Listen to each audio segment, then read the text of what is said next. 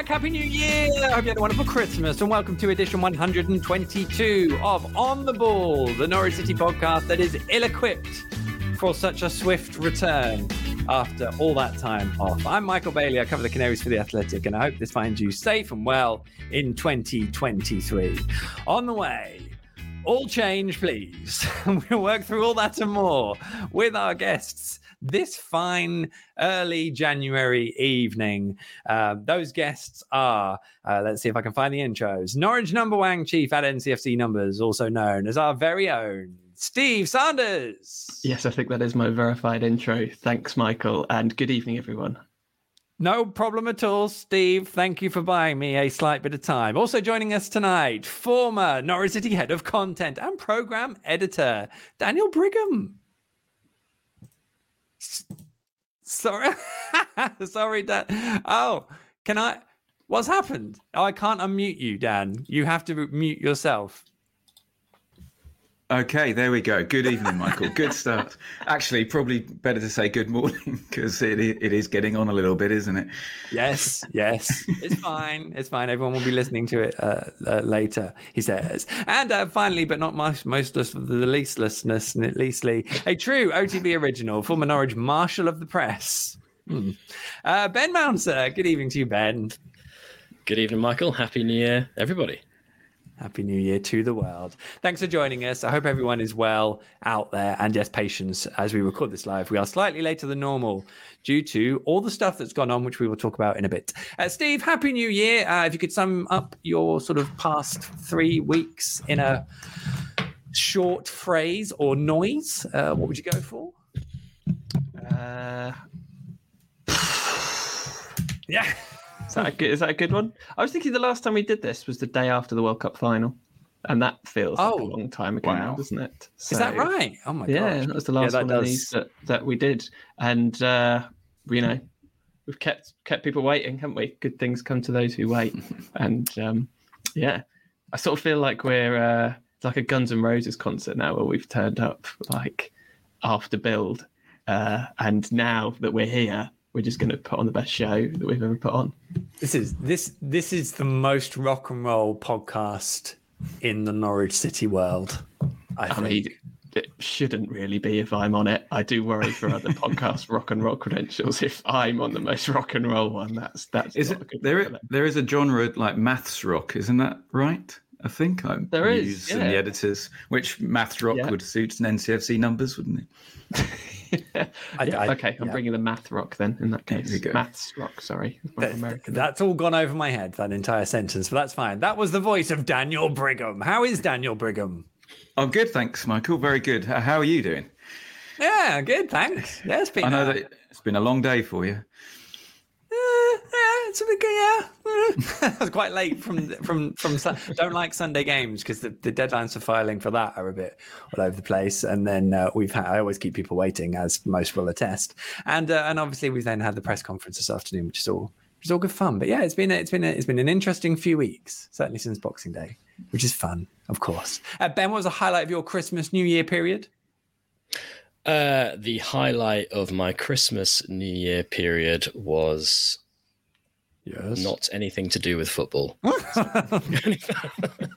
thank you. They're asking me for my for a noise, and if I could kind of oh well, you can definitely give us, yeah, please give us the. Maybe noise. I can try and do like a sequence of noises that sum up the sequence of Norwich City fixtures since we last did a podcast. So yes. Uh, oh. Uh, oh. Uh. Which uh, was also possibly one of the answers to a question I asked this afternoon, but maybe, maybe not. Um, brilliant work. Well, we all seem absolutely fantastically well, uh, which is a great start, obviously, for 2023. Um, I hope you're all well. To those of you who are listening and, uh, and, and joining in, if you're watching live, please get your comments and questions in. We'll endeavour to pose them, uh, ask them, um, query them, and, and digest them. Uh, likewise, if you're listening um, in uh, you know uh, in sort of uh, in the in the in the future, thus back in the past, then you can still interact with us through either your own time machine or you could send us an email two. Um, I've just yeah, two. I've not got a script. It's actually really throwing me. Um, two. Send that email to Twitterkers, Twitter K E R S at iCloud.com. That's Twitterkers, Twitter K E R S at iCloud.com with your anecdote, question, or fun stuff.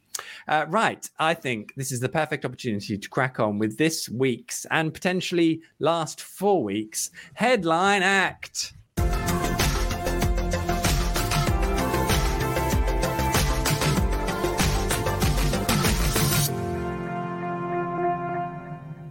Yes, indeed. The only logical place to start with this podcast that is trying to abridge 20 days of football is to start at the very end, the thing that has just happened this afternoon, which. oh no. Where's he gone? uh, Shall we just pick this up? Shall Let's pick, pick, this, up. up. Oh, he's no. Hang on, he's back. He's back. oh my god! Wow, this is going wonderfully. Michael does have to reboot at nine fifteen every evening, doesn't he? Yes. Well, I think we all know this is going well. Um, rock and roll, as I said, that's my motto for 2023. Rock and roll. Um, look forward to That's editing that motto, bit actually. later. Isn't, isn't that a good motto for a, a, David Wagner football team? Bit of heavy metal football. Oh, yeah. mm-hmm. Ben, you are like the consummate professional. What was I saying before I literally cut myself off? I can't remember. Uh, starting at the start, uh, 20 days start at the end. I we're going to start at the end with a Daniel Fuck. Oh, I knew I was going to do that. um, I'm so tired. It's gonna be we, good now, Michael. yeah. Um, we had a press conference at Carrow Road on Monday afternoon, which was the uh, official unveiling press conference of David Wagner. Um, as Norwich City's new head coach because Dean Smith was sacked on the day after Boxing Day, in case anyone missed. That was following a 1 0, 2 1 defeat at Luton. It went 1 0 and then 2 1. Defeat at Luton on Boxing Day. That was a fun evening. Um, he, he was beside uh, Stuart Webber, who is still sporting director at Norwich City, and uh, both of them answered questions from the media. Uh, not, not a plethora of them, but we don't need to go into that. No one cares. Um, so I was there, which is exciting. I'm sure people will have questions about that. Um, but also, I'm sure people have seen it and read it and heard about it too, because obviously it's all there immediately, uh, such as the joy of technology. So, Steve, what do you make of the last act, latest act of the new era that has only just begun? Perhaps not the start of the beginning, but only the end of the, you know, that saying. Yeah, let's hope it's not the last act because that would be awfully harsh after what the, that's the last, like. That's like David last... McNally levels of uh, wielding the axe, I think. Um, the last yeah. act of the beginning, the be- I mean, not not the end of the beginning, but the begin. You know what I mean? The beginning, hopefully, the beginning of uh, the, the of, of, a long and successful era. I, I think, um, yeah, I, he certainly talked a good game so far. Um, I mean, I, I, I kind of feel like he could have come in and said whatever he wanted, really, uh, David Wagner. You know, he could have admitted to having John Walk posters up in his room as a child, and he would have still got a free pass because he's not Dean Smith. But I think the German accent helps as well. There's that probably a factor. Um, but I, I, think as an appointment, I would say um, I'm I'm intrigued by it rather than excited. I think given that we've appointed someone who's uh, you know we've given him a 12 month rolling contract, so it, in that respect it's probably about as good an appointment as we could have expected to make. I think. Um, I don't really agree with the point that it's the easy option because Webber has um, has worked with him before. I actually think that uh, Wagner's um, kind of form at the clubs he's been at has fluctuated pretty wildly. Um, and I see this as it could potentially go really, really well, or it could go really, really badly. It's a real departure from what we've had so far this season. That's what we're expecting. That's kind of what we want. Um, and I think for that reason, it should be seen as a good thing, really, because we need a change right now. There's absolutely no doubt about it. We we can't maintain what we're doing at the moment. We need someone to come in and shake things up. That appears to be what Wagner's going to do, judging by the first few days, judging by what Max Aarons said after the game yesterday. Um, so early signs are promising, even though he lost the game yesterday. Um, and it's going to be fascinating over the next few weeks, I think, to see um, how we change on the pitch because ultimately that's what it's going to come down to. Yes, Norwich City are already out of the FA Cup. We literally had no opportunity to speak about the FA Cup while Norwich were in it because we did lose 1 0 at home to Blackburn, who have won more games at Carrow road since March, uh, since September, the whatever, Dan Norwich. um, Dan, um, your your good self. I mean, you and Ben, I'm I'm interested in. You're obviously purveyors of many a press conference, especially from, you know, the internal side of events, which is always very interesting. so, what did you make of it, Daniel? Uh, I well, there's two sides to it, isn't it? It's, it's quite interesting, quite a unique setup for a manager unveiling for the sporting director to get as much attention as the new manager. I mean, there's, there's various reasons for this. So it's sort of a two sided setup, really, kind of wanting to hear uh, Stuart Webber's thoughts about. Uh, the last six months, etc., because we've not heard a lot from him, certainly in the local press. And then there's, oh, we've got a new manager, and, and here he is. And I thought Wagner, as he has done since he's come in, has spoken very well he's got sort of a natural positivity, which I think came across in that club uh, behind the scenes video. If people have seen that, um, although there's lots of awkward chat about uh, meeting people for the first time, he sort of he's always got a smile on his face. He's always got a little conversation piece to have, and he looks like the kind of guy who will get people sort of enthused, which is. Um, which is good, and the way he sort of talked about his football philosophy, it's very simple. There's nothing particularly special about it. He keeps it simple, which for a, a club with or, uh, over halfway through the season is is good. I think you want you don't want someone coming in and um, with a sort of uh, philosophy and a way of playing that might take um, some understanding from the players. I think it's quite a simple philosophy, and really. It's made me feel that he probably should have come in earlier. He probably should have come in during that World Cup break because um, I did have a little look at uh, the comparison to when Alex Neil was brought in, um, which in 2014-15, when we were three points off the playoffs in both situations, Alex Neil came in two games earlier um, than Wagner's come in, and I, th- I just wonder at the end of the season, hopefully we won't be regretting not bringing in a manager uh, slightly earlier than than we have done. But yeah, initial impressions really good, and, and he, he does speak really well. Obviously we'll get to hear from you, Michael, about what he's sort of like in person as well. Yes, indeed. Ask away. I mean, you know, absolute cliche. The first time I saw him um, after the game uh, on on Sunday, my first thought was oh, taller than I thought, which is uh, you know the classically. But he was, he was, and he, he does seem a very handsome man. He seems like he's been very well looked at. You know, he's looked after himself very well um, uh, since not being a head coach, which does happen a lot. So uh, you know, we'll hope there's no mass deterioration in his his, his personal uh, appearance or health over the. Course obviously, no one would want that of anyone, but he did seem very well. Lots of buttons undone. I did also notice today, but you know, on his shirt, that is obviously just to clarify. But uh, yeah, uh, you know, it was an interesting dynamic, and having literally just finished a piece uh, writing off of the press conference, even I was sort of getting to sort of two thirds, three quarters down and thinking, this is a lot about Stuart Webber. You know, this is, I, I, I like what David Wagner said, a lot of it, but you know, it's all like, yeah, that's all good. Um, we'll obviously see how it works out on the pitch. There's only so many things you can say. You're coming across really well. Adam Hurrey, obviously off of football cliches, makes a complete point of how well a manager spoke in their first press conference. Alan Russell spoke really well in his first press conference, and uh, according to a lot of people, and I mean, did he? That is literally the at the well, yes, because that was the perception across the social medias of uh, of that first press conference was that he he spoke he spoke well, which is, isn't the nature of a first press conference though. Like there's no baggage; it's a fresh voice. They can pretty much say anything because they can't be disproved against no, what they're saying. Really, that's like, the point. Has anyone ever not spoken well in their first press conference as an interim or, you know, a manager? I I, I guess not. But anyway. And has yeah. any set of players ever not responded in a slightly more energetic and positive way yeah. to a new manager as well? I think that's it's definitely it's definitely an irrefutable truth that the players are need to work on their fitness when a new manager comes in. That may actually well be true this time around, but it's definitely always like, oh yeah, we're, we're, the the the, uh, the fitness training is a lot better under the new guy. That that will always be always, said. Always, and they haven't had any double sessions yet. So if they if they were fitter on Saturday that or Sunday, that's because they literally just moved more. It wasn't because of any particular condition. Although to be fair, when Daniel Farke came in, there was a few of the older guys uh, Cameron Jerome springs to mind, who who moaned in public about having to be too fit under the new regime. So they, they there were players who rarely were not too keen on having to get fitter.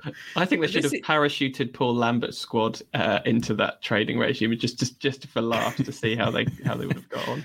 That's a really good point, Dan, because I, you know that what has happened since when I the, the stuff in Tampa to me, if I'm honest, looked didn't there was a lot of pleading with how heavy and intense everything was, but from just observing it, obviously from about 5,000 kilometers away, uh, it just didn't look like it was. It didn't look like it was the right framework for, for that kind of intensity. And, and Dean Smith himself, when he took over the job, made a point of talking about how training was, it was too much. It was too, he preferred it to be shorter uh, you know, let more more focused, I suppose, and less sort of hard fitness graft.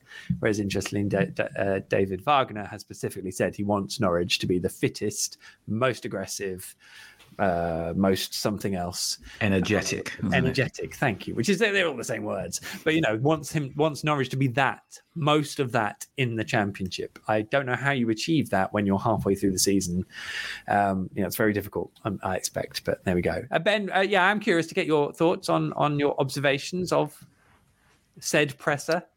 Yeah. Okay, I'll go for the presser first. I think. Um, I think you know Stuart Webber in an ideal world wouldn't have done this press conference, but I think if he hadn't have done it, it would have been more of a story. Um, you know, a new manager unveiling.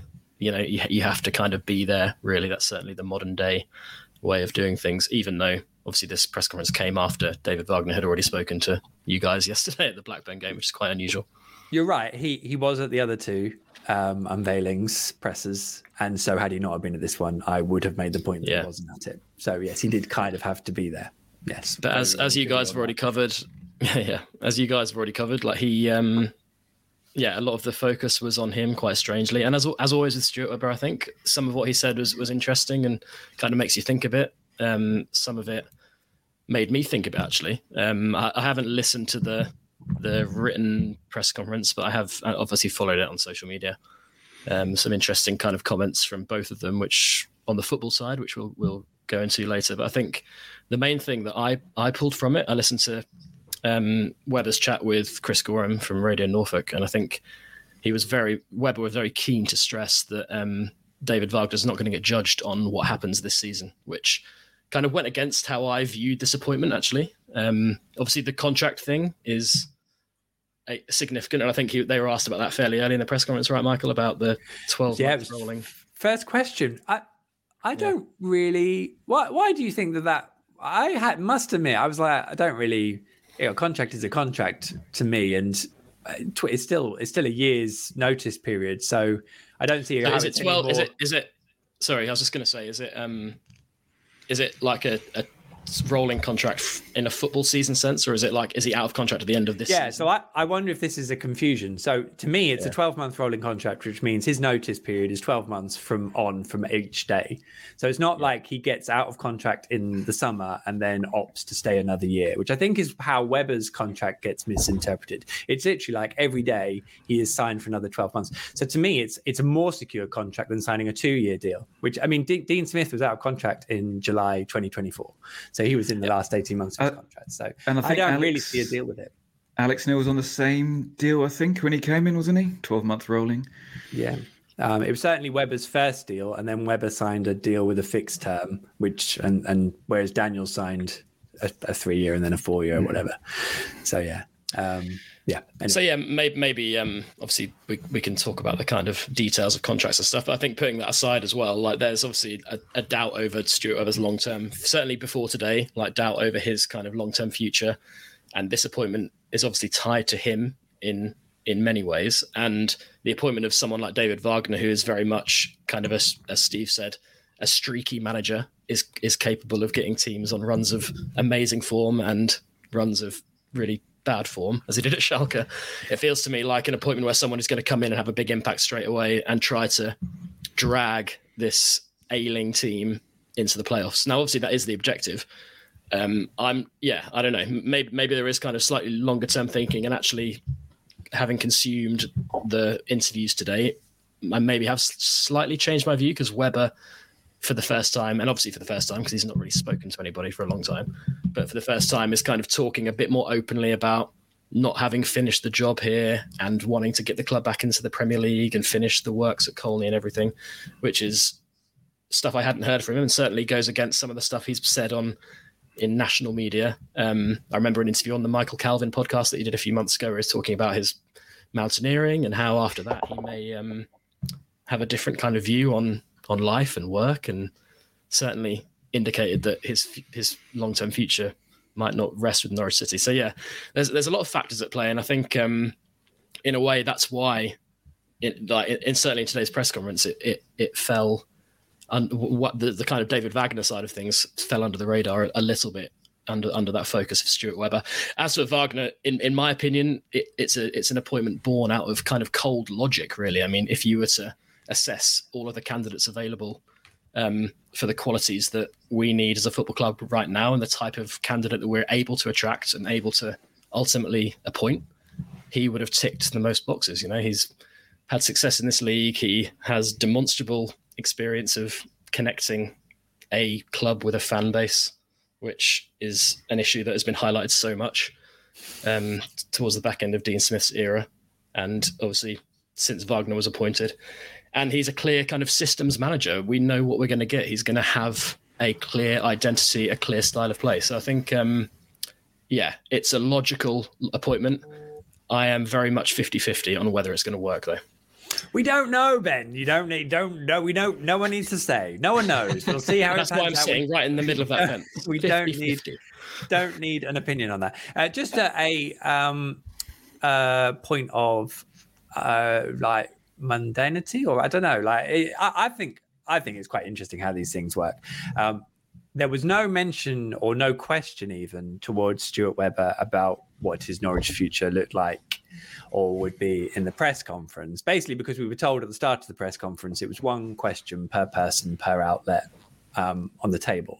So there was no in theory, opportunity to ask a set of questions and get stuck in, which was a shame because I had six absolute belters and I only got to ask one of them. Are you, um, Michael? Are you happy with the question that you did ask? Uh, I watched um, it back. Well, I it, it, it, was a slightly frosty response, I think, but I thought it was well, a good question. I, I, I, mean, I, I had I had these questions, and um, uh, you know, I had to pick one. so the first 10, 15 minutes of the presser, I'm literally looking at this list going, so which one am I going to ask? Or was I going to ask him uh, whether he now accepted that appointing Dean Smith was the wrong decision? For our question.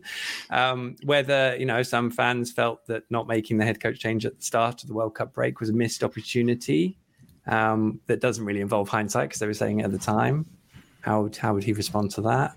Uh, there was then the question I did ask about all the out of contract players. Um, no one has asked him about the links to him speaking with Chelsea about um, their recruitment restructure. I'd be mm. very interested to hear his thoughts on that. And um, and then I was going to ask him about his future. So obviously, I had to basically think about one question and then ask it. Uh, a little bit frustratingly, we got you know in the other a few other people did ask more than one question, which is then quite annoying. but the point is that's how that works. So it was it was it was all a bit weird, but you know it's a it's an Norwich City press conference, so sometimes things are like that. Um, Michael, but, can know, I ask you just before we go any further, what was it like in the in the room? What was the atmosphere like? Um, I will answer that. I would just say it was it was good to then listen to Chris Goreham's interview on the BBC Radio Norfolk because he did get a proper period of asking questions and actually having a chat, which again is completely different to asking someone a question out of the blue and hoping to get a you know some sort of coherent response. Um, what was it like in the room? Um, I thought it was uh, really flat, um, apart from David Wagner, who I thought brought energy he was really happy to be there. I like so much of what I've seen about him, which counts for absolutely nothing because it's all about what happens on the pitch. But seems like a really good guy. He speaks, as I said, he speaks well. He's clearly got an energy and enthusiasm. He looks completely refreshed from what has clearly been difficult moments in his last two jobs, even though there's mitigation in them both. And he looks ready to go. And he would do because he's right at the start of something that could be quite exciting. There's obviously a a really a real challenge here that at the moment probably does feel like it's possible and if they achieve it it'll be magical and brilliant and and we know that because we've kind of been through it already once with Alex Neil um, and if not as we now know there is also this platform to probably rip it up and you know build something again afterwards. So I think David Wagner feels like he's at a great club, great opportunity. Away we go. This is brilliant. I also know all these people, or a lot of them. So you know, I know we can be successful. Um, I felt he was the only one in the room offering that energy, and that probably, in fairness, extends to everyone asking the questions, apart from me, obviously, when I come in and say hello and nice to see you, gentlemen, because I, you know, I'm sitting there going, almost swore, oh, sitting there going, fairly oh, sure you did on, swear. Wake up, everyone, wake up, show some personality, because it just gets so like, mm. so yeah, um, so you know, that sounds like one of Dean Smith's halftime team talks. yes. Yes. So there you go. That's me. That's my personality. Um, but yeah, so it felt it felt flat.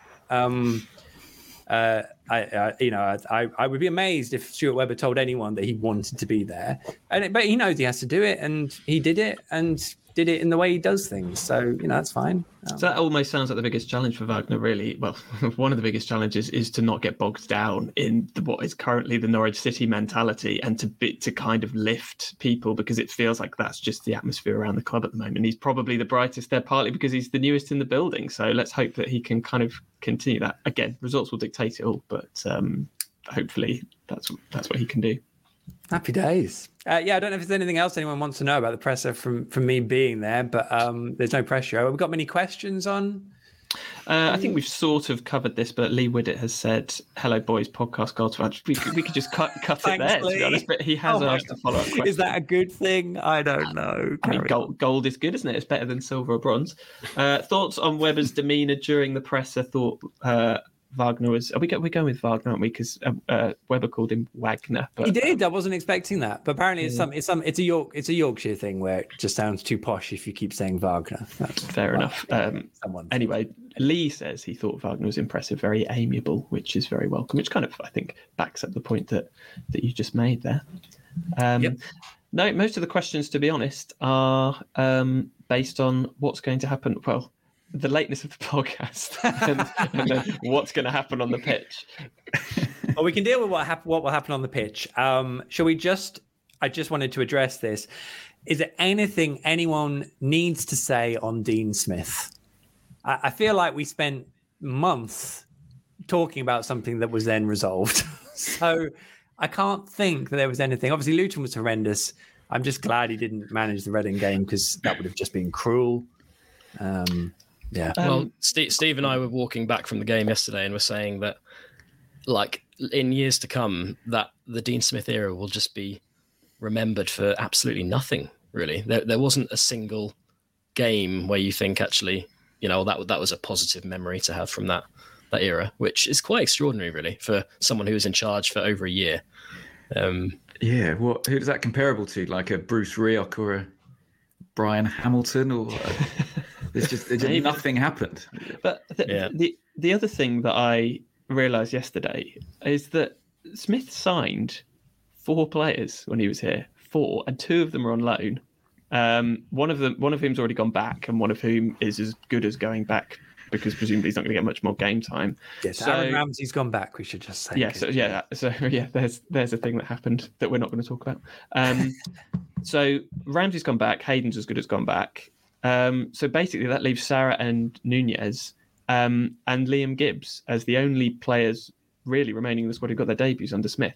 So it, it, to, to, bring it back to present day, that I guess kind of helps Wagner in that if we're going to a coach who's much more based on, an, on a specific identity, blah blah blah, um, then these pretty much all of these players have played under Daniel Farke. So if we want to go back to that way, obviously we keep saying we keep comparing the two as if they're going to be the same.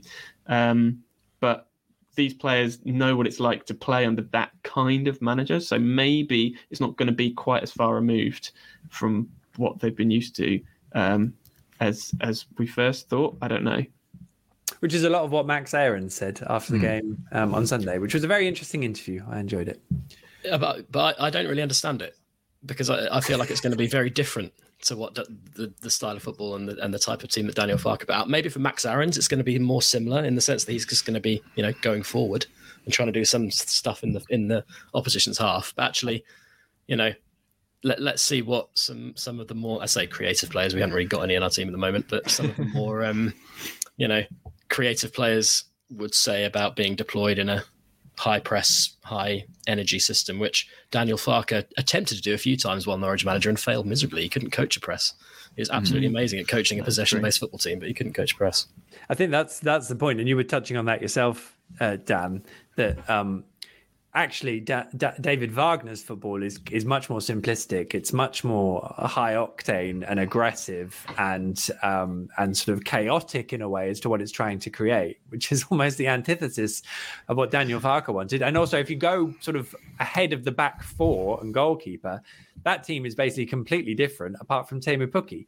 So even even the ones who played under Daniel Farke, it was in the Premier League and it was an absolute mess because they'd already lost their identity basically by that point. So um, but uh, but I, I, know Max was certainly talking about some of the, uh, the, the working methods and things like that, and and the training as well. And you can sense from maybe some of the drills that they're a little bit more formulaic than say sort of a, a game orientated or a, a, yeah, uh, uh, like a contest orientated sort of drill. Mm. Anyway, yeah. Maybe it's to do as well with um, I don't know, like it's pretty obvious that towards the end of the Smith era there was a, maybe too much kind of player power and too much player decision making. Maybe Wagner's come in and, and kind of had in the short time he's been here, he's had that impact of being like leading from the front, being being very charismatic, being uh, having a clear identity about how he wants to play, which, as I said, is very different to how Daniel Farke wanted to play, but actually having that identity and imprinting that on the squad of players, maybe that's kind of what Max Aarons is referring to as well. Indeed. and, and I guess playing incredibly high up the pitch as well, which I don't know about you guys, but I thought was just a, a lovely return to see Max and Dimian, our left back, um, high up the pitch again um, and playing in the opposition half. And it was just a nice reminder why Max was linked with such big clubs and also a reminder that, that he's very young still. And there is definitely a 15 20 million pound player in in there still which i think you know is always part of getting any manager in is turning those good players into uh, really good assets as well. And that was kind of lost under dean smith. I think things changed slightly wanted to keep us in the premier league etc and then an immediate return. I think under wagner um, there is more, probably more of an emphasis in making sure our young players coming through are going to be sellable assets in a season or two or three down the line. Uh, indeed. Um, the interesting thing there is, of course, Max Aarons uh, has only 18 months left on his. Oh, everyone's disappearing. Um, it's only me and Dan now. But yes, Max uh, Max Aarons is only um, his contract only currently runs until uh, July 2024. So he's only got 18 months left on his deal, um, which is uh, one of a few players uh, who might be out of contract in the uh, by the end of next season. So um, we shall have to see how that all uh, how that all plays out. But uh, I did ask the question. You can see the answer because Stuart Webber gave it on on the press conference. So there we go. Can I um, say one um, more thing on Dean Smith? Oh, please, Ben, it could be the last thing we ever say. the last thing ever. Let, us let's make it the last the last thing okay. ever. Um. Make it. I, I, will be like until I find out what happened. I'll be endlessly curious as to why it went so horrifically mm. wrong. Um, and Stuart Webber's been asked this question in the interviews, and he doesn't seem to kind of have an answer either. He openly said in that first interview on the day of um, the Watford game, I think it was, where he interviewed on Sky, that he. Uh, yeah, he, he wanted he wanted to give Dean Smith more time. Like he, they they believed in him, and actually, like I was very in favour of Dean Smith's appointment. His record as someone who's managed hundreds and hundreds of games at, at, at all levels in, in, in English football is largely excellent. His relationship with fans and players has been largely excellent. So I'm, I'm just really, really interested to know, and I'm sure it'll come out in the wash at some point, um, why it, why it kind of just fell apart in the way it did. I mean, if we look at it, Norwich won 1 0 at Blackpool. They then drew 1 1 at Reading. Then they lost at home to Preston. And they only won once more at Carrow Road after that. Um, I, I suppose the question is were they, yeah, how good were they when it was going well? Um, I remember writing a piece that kind of almost mocked the quality of the championship because how Norwich were playing was like, how are they second? Um, and obviously, everyone but, in the championship was like, "Oh, that's very entitled." It's like, well, no. The point is, I don't know how they're there on the way they're playing, but maybe that was the blip, not that it suddenly fell apart, but that actually it caught up with them. I don't know. Well, I, that's suppose... what Max. That's what Max. That was the most interesting thing Max said in the interview, wasn't it? Yesterday? He agreed. Yeah, that was basically it. He, he said that. Mm. He said I, the players were waiting for for it to happen. I, they have got they got worse though. Like they, they oh, weren't yeah. great when they were winning, but they have been like that. The Blackburn game and the Borough game before that, I didn't see the Luton game, thankfully. But certainly the last two home games he managed were as bad as I can remember for a long, long time. Um, and I think I definitely remember saying at the time, it's either going to get you know either the results will, will, improve and the results will continue or the football will continue to be this bad and we'll stop getting lucky and it, unfortunately for smith well maybe not unfortunately because you know it's it's not a case of luck uh, it was the latter um, i'll just i'll just bring in phoebe's comment um, we'll always have the Sargent scorpion kick that was the probably the kindest of the comments on smith that we had shall i say we're nothing if not a kind podcast are we michael so well, it, it, that, that's exactly right. That's exactly right. Nothing is ever personal unless it's directed at me. Um, right. I think we're, I think we're all good with with Dean. Uh, he's he'll be fine. He'll get a, another job. And while lots of people do want him to come back to Carrow Road, um, Stuart Webber mentioned this as well. I kind of hope he doesn't because he's just going to get booed. So onwards to whatever we're going to talk about next. What are we? What should we talk about next? What did I have next on my list? I suppose it's the uh, twangter, twangter, which is uh, the thing. Uh, what? The, uh, the, how does that work? Things um, we are not. Things we are not going to talk about. Twangter. There's, there's no, is, uh, no, no potential this, to trip up on that word, is there? Whose yeah. idea was? Whose idea was? Was this your idea, Dan? You you put idea, twangter in the. I'm fairly sure it was yours, Michael. Well, yeah, you put, put you put, put twangter, twangter, in the running order, and I said, "Can we use it?" And you said, in capitals. Yes. Said, this podcast was definitely your idea, Michael. Well, the podcast in general was. Yes. Everything is your idea, Michael. Uh, my idea was if we if we're Wagner or Varg, yes, that was my idea. That, and that one God worked. You said that. Thank God you said. Uh, and what are you, Dan? We're, I think we're all Vargness at this point, aren't we? Vargness. Vargness. That's a combination of the two. the Vargness monster. You're so on the fence Dan. you can't decide if you're Wagner or Vargness. You're Vargness. That's the Vargness monster will be what our, our, team is like nicknamed if we create this incredible Gegen pressing machine. Exactly. Vargness monster. And then none of us will be Vargme. Um, Right. Uh, well, that's a good start to Twang Ta. Um, other things. Well, the FA Cup, obviously, no need to talk about that. I, I am uh, decidedly worried that Norwich have lost twice to Blackburn. Um, and also, I don't think it. Hang on, hang on. Uh, oh, it's in my bag. Hold on two seconds for audio listeners. Uh, Have we got any intermission music? I'm, I'm, I'm, just going. I'm just rummaging through my bag. Twang on, this, on, um, on my Blackburn program. Um, there were four starters from the league game that started the FA Cup game, um, and then there were three players who were on the bench for the league game that started the FA Cup game, and four players. Hopefully, that makes eleven that weren't even in the squad for the league game. Um, so it was hardly. What's more interesting is is uh, Blackburn's team you talking about Blackburn's team? Yeah, I was oh. talking about Blackburn's team. Oh, okay. Yeah. That, yes, but so is that more interesting than what I just said, or the same, and therefore no, just as interesting? The, the, level of interest is exactly the same because I was talking about the same. but that is it. So you know that Norwich have lost both of these games, even off the back of a supposed managerial bounce and playing well. I mean, how I I have to say I went into that game thinking, well, Norwich are playing a full strength team. They've got a new manager. They're going to be bang at it and that's a Rovers second string. So clearly they're going to win. so they, they, just look well drilled though. They just look better drilled than us. I thought that could be where we are in a few months' time. We just didn't look like we had this much of a clue as them. Indeed. I think the um, crux of the issue though is something that I want to talk about actually. Um, oh. like everyone's talking about like how we're going to be off the ball and the energy and everything, but I'm equally fascinated as to how we're going to actually be on the ball under David Wagner and how we're going to like create chances and actually have any quality in the final third. How we're going to dominate a midfield, which we have done in hardly any games this season. How we're going to successfully move the ball from the back to the forward line. Um, I think those are really interesting questions as well. And I found it interesting that he said he hasn't. I think it might have been in his post match yesterday.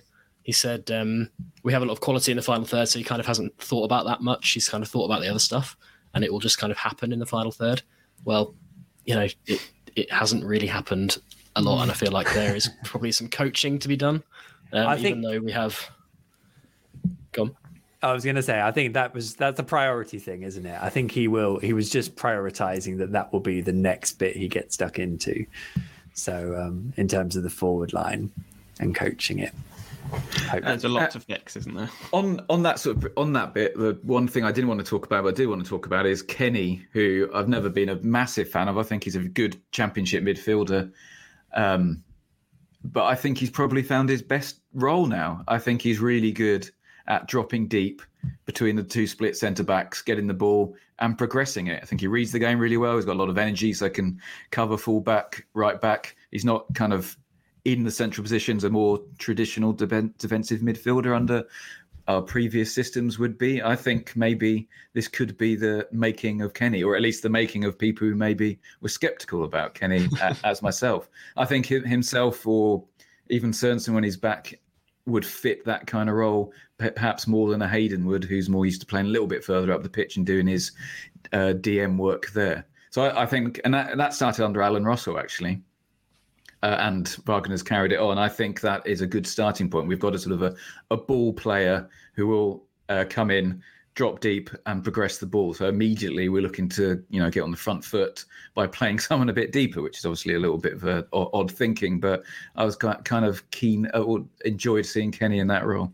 We're, we're basically played with a back three in possession. I thought um, yesterday, and um, I think just on on the Kenny side of things, it's interesting. Correct me if I'm wrong, Michael. I think he's the only one of the players who are out of contract at the end of this season. There's probably someone I've missed who has signed a new one. Um, and there's, you know, I think for as much as he gets stick, I looked at him out there yesterday and thought he's just a player you would want at this level. He's a player you would want in your team, not just because of what he brings on the pitch, but I just think his his influence as well. Like, and I think he was probably our best player yesterday. Uh, again, may have missed someone, but um, yeah. And it keeps Kenny other business running for a couple of years. Most importantly, yeah. I think Kenny does epitomize some of the uh, irrational elements um, in terms yeah, of a, a player becoming a, a, a, you know someone who just gets beaten down. I've never really understood that, and I'm sure that's partly why he did the uh, TNC podcast interview was to probably address some of that as well. I think. But, um, uh, uh, sorry, I was going to say one thing from that behind the scenes video of Wagner's first day is that he kind of said to Kenny, didn't he? Like, we need you. Come on, he needs to be fit. yeah. And he was fit because he said they said yeah. he was going to be out for two weeks, and then he started the game. Hey, so he was. Go on, Kenny. That's the way. and also, also um, when Wagner's appointed, I spoke to a friend of a friend who's a Huddersfield fan. And he said one of the things he said was that Wagner favours a very deep lying central midfielder, splitting the two centre backs. Jonathan Hogg maybe was it? Yeah, Hogg. Yeah, Hogg would have been. Yeah, and he Hogg is much more Kenny than he is Hayden, for example, or, or Tettey. Yeah. Uh, in previous iterations. But because it's essentially a ball playing role rather than like a destroyer, I, I, would have maybe earlier in the season thought Liam Gibbs would have been better suited to that role. But actually, Gibbs, I think, has developed his game as the season's gone on to be to kind of take players on a bit more and make more forward runs. So I think maybe him and Kenny are kind of swapping their um and, their roles. And, and, Kenny's passing, I think, is is an underrated part of his game. I, I do genuinely think that. Like the guy, I, I, think there were times earlier in the season when he was trying to play the killer ball too often, and maybe again that was a, a you know going back to what you were saying, Ben, about players being able to make more of their own decisions on the pitch rather than being coached in a certain way. But I actually do think there's a guy who can pick up the ball from deep and play passes like you were saying, Dan. So um, definitely one to, to keep hold of. We we have the semblance of a midfield with all the players we've got. I just don't know who who plays where or who fits where. That is a I, major um, challenge for the new I, manager. I, I liked what I liked um, quite a few bits of what I saw on Sunday, but I do worry that in four or five games' time, teams are going to know exactly how to hit the holes that are in behind Norwich. And I, I do think that if you're relying on Kenny to be the sort of mopping up midfielder to help protect what's left of the back line, that that would be an issue. But I suppose equally in four or five games' time, maybe that press further up the pitch will be functioning as well, so there'll be less need or worry about those big holes being left. We'll behind. be four 0 up. It'll be fine. What's a goal? it doesn't matter. Four 0 12th win on the trot. Here comes the top two. Um, that, that um, the risk and reward, isn't it? I mean, his Wagner's teams have always been hit in behind, but because there's three covering at essentially all times, you, are kind of hoping that that covers it, um, rather than sitting deep like under Smith, or rather than um, having two sitting under Farke. We'll just be, hopefully, the plan would be to just win the ball back further up the pitch and dominate further up the pitch. Um, I think what's interesting is the role of the other central midfielders in that because Sara played noticeably kind of deep, I thought, against Blackburn in, in that mm. kind of more withdrawn role. I think when you push the full fullbacks that high, the, obviously the wingers, wingers, inverted commas for those listening on, on, on audio, um, tuck inside. You've got your striker, so maybe maybe like all three midfielders are kind of have a have a slightly more withdrawn role when your fullbacks are pushing up so high. 100. Interesting on the fullbacks, as I said. I think Max is going to benefit hugely, and I think we'll see some really good form from him in the second half of the season. We don't really have a left back of a good enough standard or consistency to operate in a similar way on the on the other on the other flank. Ooh. And I think they they mentioned in the press conference that they were looking at left back potentially, but now aren't. Um, they did when no one was fit. Yeah, I, I think it has to it has to be Giannoulis, doesn't it? Over McCallum, I would say, given what he wants, what he wants his fullbacks to do, you would certainly pick Giannoulis, who it has yeah. his faults, but it was really interesting yeah, on Sunday. I thought I thought Dimi was very good, but tired, and also thought Sam put in the cross of the of the entire game in the second mm. half when he came on. Mm. So I think you've just got two players that can offer really good things going forwards and are just a bit unreliable defensively. So it's it's sort of quite. I, I would say neither of them has done that over a consistent period. There, I don't, mm. I don't think either of them has demonstrated that they're able to perform at a high level consistently.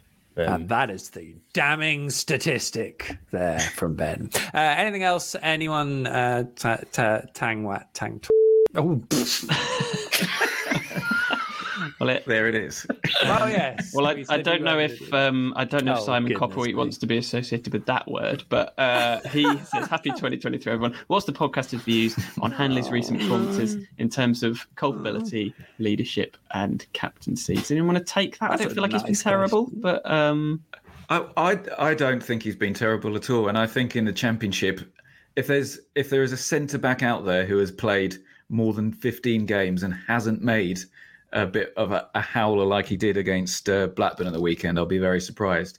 I think, I think he's a very good, perhaps slightly going over his peak Championship centre back now. I think he could probably do with having uh, this new system with Kenny sort of bringing that energy. I think the whole back line could, but um, I think uh, Hanley gets a, a lot of unwarranted stick from the fan base because he makes some errors but then all centre backs do, even at Premier League level and certainly at Championship level. I don't think there's many better than him in the te- in the Championship at the moment. It's very difficult. I, I agree. Oh, God, sorry. Oh. Sorry, Ben. You go. Am I am I going to go or you? Yeah, you go. Should I go? Okay. Yeah. I'll only swear. I, I, you go. I, by accident. I'm not going to try and say that that like no, acronym. No, never doing that again. Whose idea was that? For goodness sake, carry on, Ben, please. Um, I, I agree largely, Dan, with what you're saying, but that error at the weekend was awful. Like he didn't slip. He wasn't facing the other way. He just kind of his body shape was inside. He knew exactly what he was doing, and he just laid it really short. I don't know. I don't really know what happened. It was a bizarre error. No, I mean, but again, you know, someone like Sara playing two crossfield balls in successive matches, square across, one that led to a goal, one that didn't lead to a goal. Luckily, at this level, players are going to do thick things um, that happens all the time. and Hanley did a thick thing. Although I don't know, I'm I'm not. I've never been a goalkeeper, but should Krul not have been a little bit further out of his I goal? Wonder, yeah, that's a good. Well? That's a good point. I, I think the problem was that the that is it Maka um, uh, Mark Mark Andy was um, was was quite high anyway. So I don't think mm. Tim could have because he'd have been too close to being engaged with him. But I did initially wonder that uh, ultimately Tim won't be thanking uh, Grant for no. I mean, it was ridiculous error and then giving him that. so there we go. Um, oh, he has saved us a lot this season. I would say Hanley as well with last minute blocks and yeah. uh, covering mistakes by Gibson and and other of his defensive partners as well. There we go. I, I, wonder if it's a last. If you're a last, you know, def, defenders defending is normally defenders are normally judged by their defending style sometimes more than their output. You know, Grant Hanley is quite a last ditch reactive defender, which he can be very good at. And that's what fans love because that's when you sling in the last minute block and you put your body on the line. But also, that's when it can go wrong and it can go in off your shin. And But I mean, it's that doesn't the, um, explain that pass. It's this Christoph Zimmermann vibe, that is, isn't it? It wasn't really a very good defender, but was brilliant at recovering and winning those tackles in eighteen nineteen. How dare you say that? Uh, legend, obviously, of yeah, legend. That is the perception, and that's fine. And he was back at Carrow Road. I didn't get to see him but I literally missed him because I went inside at half time, so I didn't even see him talk. It, it's weird that like Zimmermann, I think Uh, objectively is not as good a defender as Hanley or Gibson. I do honestly believe that he's not as good as either of those two players. And well, yet, was, I was think proven it, true as well. yes, yeah, that's true. He couldn't get in the team last season. Yeah, was it really only last season he was here? Yeah, and yet, yeah. you sort of feel like you'd you'd have him back somehow, even though like he wouldn't make us any better. But I just yeah, same as Steeperman. I just I just miss these players, and I can't really put my finger on why. Probably just harking back to an era that's never going to come back bring on the Norwich 2018-19 Legends tour when they when they go around. Deep, you'll be 45. They're not allowed uh, in the country now, mate, because of Brexit. You know, they have to be. Well, well we'll go to them, Ben. We'll go to them right. Um, I cannot imagine there's anything else we're not going to talk about, um, short of January and stuff. But we could do that now. I thought in a very short item that I'm naming some. You know, let's talk about January or whatever. Uh, it's uh, in fact I haven't got a sting. The sting. Let's move on to now. Um, uh, yeah, we were going to just talk about January. I mean, uh, Dean Smith had said he wanted to do some business, but it was only probably going to be one. Um, uh, Stuart Webber today said, uh, "Nah, we weren't really going to do any. We never do any in January." Also, seemed to not be particularly um, uh, interested in bringing in any loans. I thought I thought most January action was kind of completely downplayed today, which doesn't mean it won't happen in some form. But and he also said it was a bit too early to discuss it, and it's literally January the 9th. So I don't really think that that's a thing because we're a third through the month. So normally um, up a mountain by uh, oh, don't, year, isn't he? no, Steve, well behaved. Now come on. Um, do we not want to replace Ramsey though, and, well, and possibly yes. an outgoing Todd, given that they both play in the same sort of area, and Isaac Hayden, who is who's gone under the knife. Um, it's a real shame. It seems such a yeah, horrible situation in terms of football context. We obviously wish Isaac well, and he's still hoping to play a part this season if he possibly can. But essentially, you're two. You know, Aaron Ramsey was Norwich's most creative player in the first half of the season. Whether whatever the shortcomings or inconsistencies were, that was basically it. Um, so he's now back at Villa and, and won't be playing again this year. So yeah, that's a big cog that David Wagner doesn't have. Uh, the holding midfielder that we're all desperate for still doesn't exist. Um, so you could could can anyone contemplate getting to the end of January and being like, well, this is still the squad. Off you off you go. That just doesn't do David Wagner any favors, does it? Anyway, not if it's just Sinani and Dow left as the sort of ball players who can play in that ten role. If Todd is off or out of favour or just not good enough, then that feels like there's a player light there. I think without Ramsey or Todd and the, the current squad just screams of a squad that needs an injection of something, of freshness. A couple in, a couple out. You know that phrase. Yeah. Um, someone's just commented Ben Nevis is past his peak, which is uh, an amusing comment. um, I, let's. uh, before we get bogged down in mountain stuff, um, no, that's we, not. There's no. We love. It didn't even come up today. Basically, with no need to talk about it. We are going to have an avalanche of mountain puns now. Go on. W- will we ever see Cantwell in an Norwich shirt again? And where do you predict his career will go after NCFC? James M asks that question. I feel like we t- we like talking about Todd, so you know we might not get another chance. I feel like we talked I, about this this time last year as well. exact same conversation. Yeah.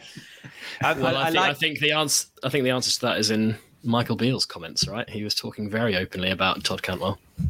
But he didn't say, "I don't like talking about other play other teams' players," which was like the golden opportunity to have got that in. I mean, that does.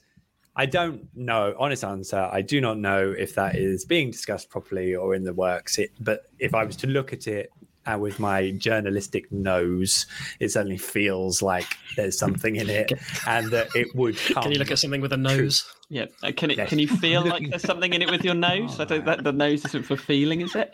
Stop it! Oh, I'll start swearing again. Um, with your so, ears. Yeah, with my, with my smelt it with your eyes. Yeah. um. So yeah.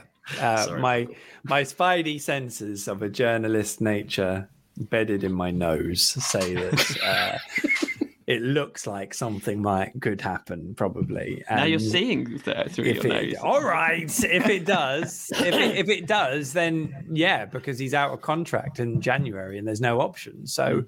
I, I feel like everything has moved into a position where todd really didn't do much in the first half of the season.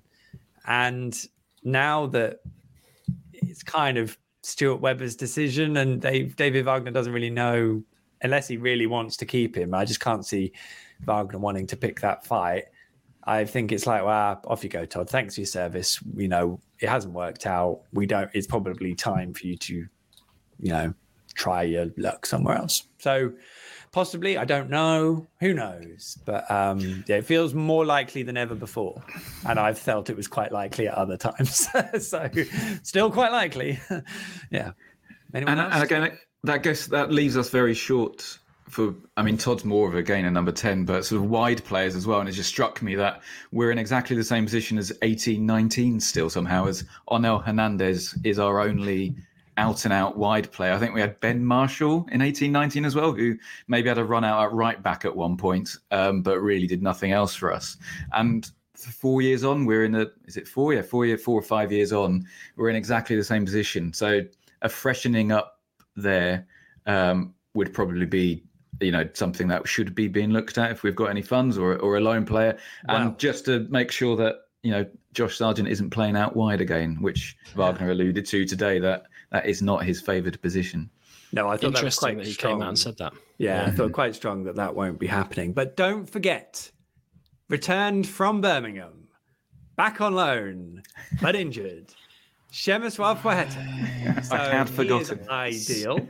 And yeah. obviously, uh, Tony Gary Springett, fan of the pod. Not yes. I don't think so. Friend of the pod. Friend of the pod, Tony Gary Um, been on or listened to us. He's back fit and he was in the squad on Sunday. So um, um, and Nick Deal, I don't know if this is an option, Michael, as asking. Nick Deal's not an option for the wing, but it could be. Don't rule it out. You've never seen Have him. I missed something? He could be. is he worse than Płacheta? Who knows? What's the situation with Tzolis? Saw he was back at the club on uh, behind on the behind the scenes video of Wagner's first day put out by the club. No money for a winger. Is Tzolis an option? It is a valid question. Yeah, it is, and I think um, I mean, I, it doesn't strike me as someone again that David Wagner would look and say, you know, this guy is going to be a this guy is going to be a really good option for me in my big pressing machine, personally. Um, but he we might get he might get a quick look at him. It depends what the sort of situation is with Twente at the moment. I mean, they Did, weren't they weren't really start. They're having a good season and they weren't really starting him.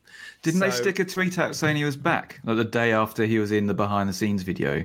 Yeah, he's oh, gone back. To, he's gone back. I think he's back. back. Yeah. Okay, well that's really good. I mean, that is they, they did say today that there's no recall in January for Milot Rashica, which doesn't surprise me at all because there's no way he'd come back anyway. Um, and I, I, would guess with Tzolis, it's about him having a full season at Twente. So I don't really see it as a as a thing, to be honest. So um, he'll be. I would expect him to be there fully. But it was you know nice to see him back around the place and got to say hello, didn't he? So that's good. So Płacheta it is then. Shemesh, well, don't you think it'd be good? Ideal pressing machine material. Shemek, love it. Love a bit. I also I thought it was one little quite very quick point tonight. It was interesting that Wagner said Onel was really good for 60 minutes, but then was tired, and he's sort of making that overall point that our players have been can be quite good in spells, but not for 90 minutes. We know that. Um, indeed. Well, work them, work them, David. Off you go. Um, I think that's it for January. Really, we'll we'll you know, 20 days and counting. We've got loads of time to talk about January, to which I am extremely looking forward to it. But what I do have a sting for is John Motson. Here he is. This is almost fantasy football. Yes, and the fantasy football bandwagon rolls into Deepdale on Saturday as Norwich head to Preston North End. That remarkable championship outfit that won 3 2 at Carrow Road, and as we've already ascertained tonight, began the slow descent to De- Dean Smith's sacking. Oh, we've said his name again. oh, sorry. we were never going to mention him again. you can bleep that out Uh, on the uh, yeah. podcast record. Delete that. And Yeah. I'll leave I'll leave the twankter one in. Yes. Um, uh, Definitely yeah. not that either. Mate. Yeah. what? It's twankter. It's twankter. I'm practicing now, so I never do that again. yeah, it's twangter, not not what you said before that. It's definitely not what I said. And I profusely It was apologize. kumquat, I think you said before. I wish I'd said com quote. I can't say that either. Steady, steady. Um, moving on. Oh, to- sorry. Just a, before we do, we also have Rowe to come back. Says James Williams. Forgot about him. That is true. I hadn't chance. forgotten about him. I, was the fact that he's probably not going to be back until April. Oh, okay. so I just don't think. Sorry, James. That, um, he, we do have Norwich do have him to come back, just Okay. in sort of over there. But you know, hey, playoff campaign. You know, he might just be hitting his straps. Absolutely. Anyway, mate, sorry to interrupt. I don't well, well, press. I mean, literally, this is it, isn't it? This is the first proper test. And Dan's going. Got to win. Huh? Dan's going. Dan, you going to the game? Yeah, the the Wagner Lucian has uh, convinced me to go. It definitely would not have gone under Dean Smith. So excited said to him be again. going. Oh, Oh, Did you say Wagner Blution? he's just too memorable, isn't he? The, the guy. What is Wagner a Lucian. Wagner Blution? But what? Lu- just Um, Lucian. Like, um, look, just a little play on the word on revolution. the Wagner Revolution, Wagner Lucian. That's that's that, that's clever, Dan. Good- It's good, think always good when you've got to explain it, though. It really, really did work. Sorry, Um, I've got in the middle of stats. I've got stats. Oh wow, Ben literally treading on Steve's toes. Come on. Preston have lost their last three home league games. Ooh. But hadn't they scored like one goal all season when they came to Carrow Road and, they Yeah. got, and they got And conceded like one as well, hadn't they? Um, I suppose the question is here: how how much does it need to be a win on Saturday? Like, what what where are we at here? You, you know, it's incredibly tight in the championship, and we're all talking about you know these nice positive feelings that we get from you know someone saying nice words, and you know we can give them ninety minutes freebie hit in the FA Cup, but genuinely, how fragile is where everything is right now? Well, can I posit something here? I I don't think it's going to matter if we go up this season or not. I don't. I don't actually think it's going to matter hugely to Webber by the way he was talking. Um, I don't think that's what Wagner's been brought here to do to immediately get us into the top six. I think if we finish 11th this season, he will. He was obviously going to get the summer. Like it, to me, I think obviously if we can get on a run and go in the top six, that's not out of the question, and I'll be delighted to see it. But I sort of think this appointment is with one eye on next season. In any case, if we go in the if we get in the playoffs and go up, we know what's going to happen the following season. I think Wagner's here as an you know the next appointment has to be someone who can build something, not necessarily a quick fix in the way that Alex Neil ultimately was, whether by design or not. Um, so yeah, it doesn't matter. Who cares what happens on Saturday or Now- for the next few months? So, which is fine, but the, the issue I have with this is that the, the, that assumes that well, actually, it was all right for Huddersfield and Norwich because they've done it before, but the rules were completely different. Like that Norwich cannot recruit the players No, and, no, uh, I that they or Huddersfield recruited then. So, personally, and I remember feeling this when Brexit actually happened, or you know, the rules were put forward. Uh, when do you know there, there is a question mark over how you know easy it is for Norwich to get promoted in a situation where it the, the framework is completely different. And is everyone sort of happy to sit on a championship run of a number of seasons, providing they win a few games? I don't know. Maybe it's happened before. That was when I had my season ticket.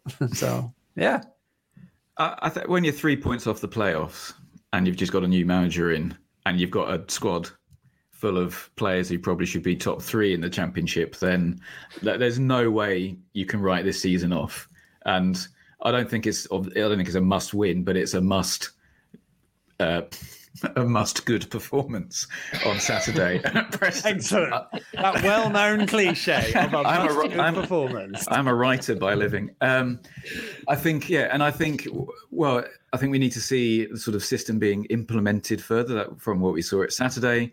Um, we need to see sort of a pick up in our uh, attacking uh, play, in creating chances, etc. So I don't think it's quite must win yet, but you know we are over halfway through the season, and we don't really want to drop any sort, sort of further than three or you know four or five points behind that playoff position. But I think he's still got you know two or three games until we probably get into the position where well we'd probably need to get on a bit of a run now. I I have concerns about whether this squad of players has it in them to kind of as a as a collective buy into what's what's going to be demanded from David Wagner. Um, I think there will be. I don't know. It feels to me like that that style of football, that system, is very um, suited to kind of impressionable players who who want to make an impact. So maybe you're talking about the types of players that we might have been able to recruit pre-Brexit as we did recruit and Huddersfield recruited as well, or like a, a really kind of unproven set of young players. We kind of have neither of those things. We've got a lot of proven players at this level, which we've we've lauded as a as a strength. But I wonder under this kind of system whether that actually might prove to be a weakness and whether like I'm, I'm not obviously I'm talking about a collective here. There will be certain players who will buy into it, I'm sure, and, and improve. But I just don't know whether it's going to be that kind of collective which we need to to make that charge for promotion. I don't know if you guys think. I think, got any- yeah, it's interesting because our unproven players, Sara, Nunez, Gibbs, they're all essentially in midfield, which is obviously the most important part of the pitch. And when we last were in this position under when Alex Neil came in, the centre of our pitch had Jonny Howson and Alex Tettey. We brought in, um, I was going, I've forgotten his name now, Scottish midfielder. Dorrans, we brought in experience in the middle of that pitch and people who sort of, you know, and excellent, excellent championship midfielders. What we don't know is quite how good Nunez and Sara are and how good Gibbs is going to be at the moment. So it's it's a different set of circumstances, I think. And I think I think I'm sort of with Ben in that regard. I think I'm not quite sure we've got a team who can really go at it for sort of the second half of the season. What we might have is a team um, that from the start of the season, with the right manager and the right coach, could have got them really playing. But to suddenly flick on a switch, that's asking a lot of a really inexperienced midfielders in that side. Yeah, I, or, or I a think- coach with a kind of mid-season break in America to kind of drill down on some tactical tactical nuances. I think that would have been um, that would have made sense as well. But I also think as well, like, yeah, I completely agree, Dan. Like Sara and Nunez, I'm, I'm not I'm, I'm not sure what either of those players are at the moment and what they're potentially going to be for Norwich. I also think, like in the forward line, we have three players who are kind of enviable talents at this level. I think Teemu Pukki, Josh Sargent, Adam Idah would get into most teams in the championship. Like they would be rated very highly as individual players in this division. But can any of us really answer how what, what, what the best way to kind of construct our forward line with those three players is? I don't think we can. Well, Um, yeah. Interestingly, that's parallels to 14 15 with Alex Neil when we had Cameron Jerome, Lewis Grabban, Kyle Lafferty, although I think he might have gone on loan, and Gary Hooper as well. And Alex Neil just ignored the fact there was four of them and initially played Lewis Grabban through the middle on his own. He got injured. Cameron Jerome through the middle on his own. So works out. Not it's not getting the best players into that team. It was getting the best team out onto that pitch. And hopefully, from Wagner's comments about Sargent, he might be going down the same route rather than trying shoehorning them all in. I, I, what about, I, I think. about um, Sorry, Steve, I've cut across you two times. well, I, I, well, I think on the Pukki question, I Come think, on, is it- discipline, guys, discipline. Come on now, come on, come on. It's not Michael good enough. You've got to be the most building. aggressive, most energetic, po- rock and roll. Yep, this Sorry, has been this on. has been Dean Smith rule for two now, too long now. Yeah, This pod. Um, I think sloppy. Um, I feel like I'm I'm coming out with some ridiculous hot takes tonight, but I think um, I think Pukki's Yes.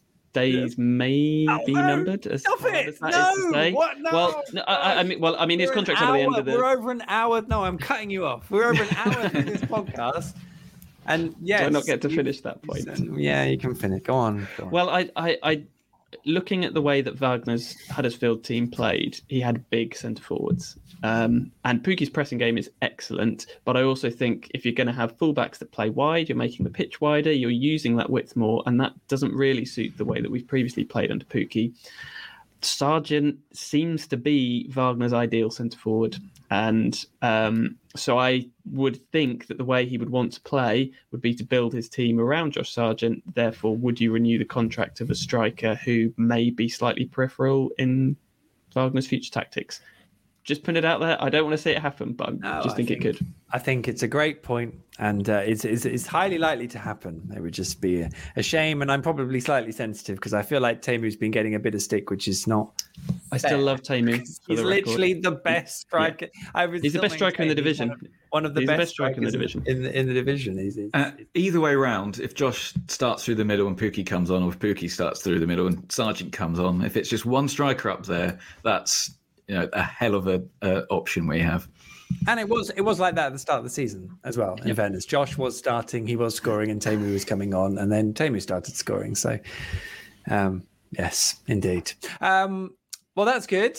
Uh, look forward to the must good performance of Saturday. Um, I think that only leaves us with look forward to Preston. We're on a sort of a weekend by weekend basis at the moment. So that's good. I think we've got all the games out of the way before the World Cup, uh, which leaves us with Kenny other business. Um, or if any, I mean, we've been going a long time. I can't possibly imagine there's anything else left to say. Are there any more comments, Steve? Did you see anything of interest in the, in the um, comment Again, most of them now that are left are about the late start, but I feel like we've dealt with that. We've, we've on. moved on. We've moved on. Um, Common Dom says Daniel Brigham brings the banter. right. I can only assume that was ironic. well, Who knows? We'll have to ask Dom. I think that that seems like a good place to end it. Then, can I can I ask a question? Yes, who, who plays in goal on Saturday against Preston? who, who is Wagner's number one? Angus Gunn. Angus. Yeah, I think yeah. Angus will start. But who do you, you? Okay, you think he will start? Yeah. I would. I would be surprised if Angus didn't start. I don't think mm. it was a, qu- a, case. In fact, I did ask. I've got to try and remember now. But I think I asked David Wagner that, and he was like, "Right, I'm not going to do an impression. Why would I do an impression?" Um, that you know, Tim. Don't get us cancelled, Michael. No, no. Again, uh, Tim hadn't played, so that was why he played, basically. Um, and so therefore Angus will be reinstated. I'm almost certain of come Preston all being well. Gunn's been good, isn't he? Like, there's no yeah. reason to. Yeah, I think so. Yeah. Um, yeah. Norwich's points per game under Angus is, I think, less than under Tim, but whether that's a causal stat or not. Um, Does that include 17 18? Because that would be unfair. No, I don't think it goes. no. that would. Who knows? Poor old Angus. I just want him to have a good run of games where Norwich win because 17 18 we barely did, especially at home. And since he's come in, we barely have as well. All those yeah, he deserves play better. when we're, we're terrible outfield. And I feel yeah. like that can't be his fault. Well, but maybe it is. Know, causal causal effect. Uh, well, um, I think on that case we are done, really, aren't we? I cannot think of anything else. So um, that is it for another on the ball podcast, the podcast that's managed to condense uh, three weeks of football and a press conference and a sacking into one hour and 15 minutes. Absolute, just the height of efficiency. Um, uh, there is How a, keep it so tight. It's unbelievable. There is a there is a piece. I've got to be honest. I thought oh, it would go on longer than this. Well, I thought it'd yeah. be at least an hour and a half. Yeah, we've made God it. I... made it in before midnight. I'm, I'm staggered. Thank God I keep you all on a tight leash. Um, there is a piece on De- Dean Smith's sacking on the Athletic. Oh, a, I haven't actually done a plug yet. So don't don't take oh. the mic. No, uh, no, Dean Smith, he's come up again. There is a oh, yeah, oh, yeah sorry that yeah that's uh, final him, word. He just... who shalt not be named. um, David Wagner, we can name lots, provided we don't call him Daniel, which I've only done twice in the space 72 hours. Um, David Wagner, there's a piece on his appointment, also on the on the Athletic. Give that a read and enjoy the Athletic. Um, that's that. Uh, yes. If you're yet to do so, make sure you subscribe to the podcast via your podcast player of choice. Pod is available free for everyone on your usual player. We stream the recording of the podcast live in video form on my social media channels on each Monday evening, but at various start times. So, so make sure you have a look uh, and catch those in future if you so wish. They are huge fun. Uh, ratings and reviews, wherever prompted, always hugely appreciated. And if you want to get in touch with any questions or topic proposals, sling me a direct message on Twitter at Michael J. Bailey is the handle.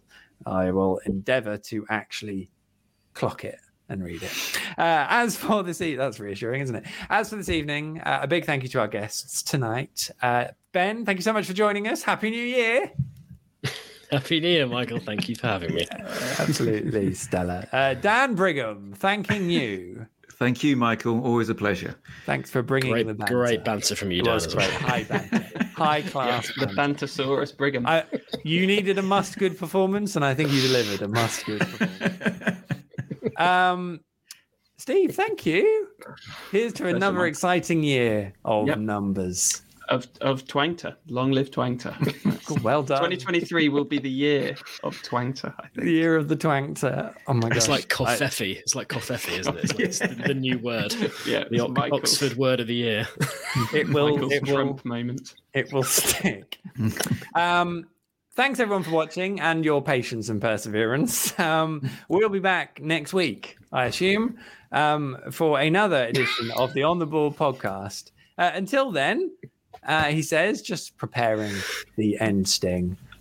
Never mind the danger. And here's to the David Wagner era.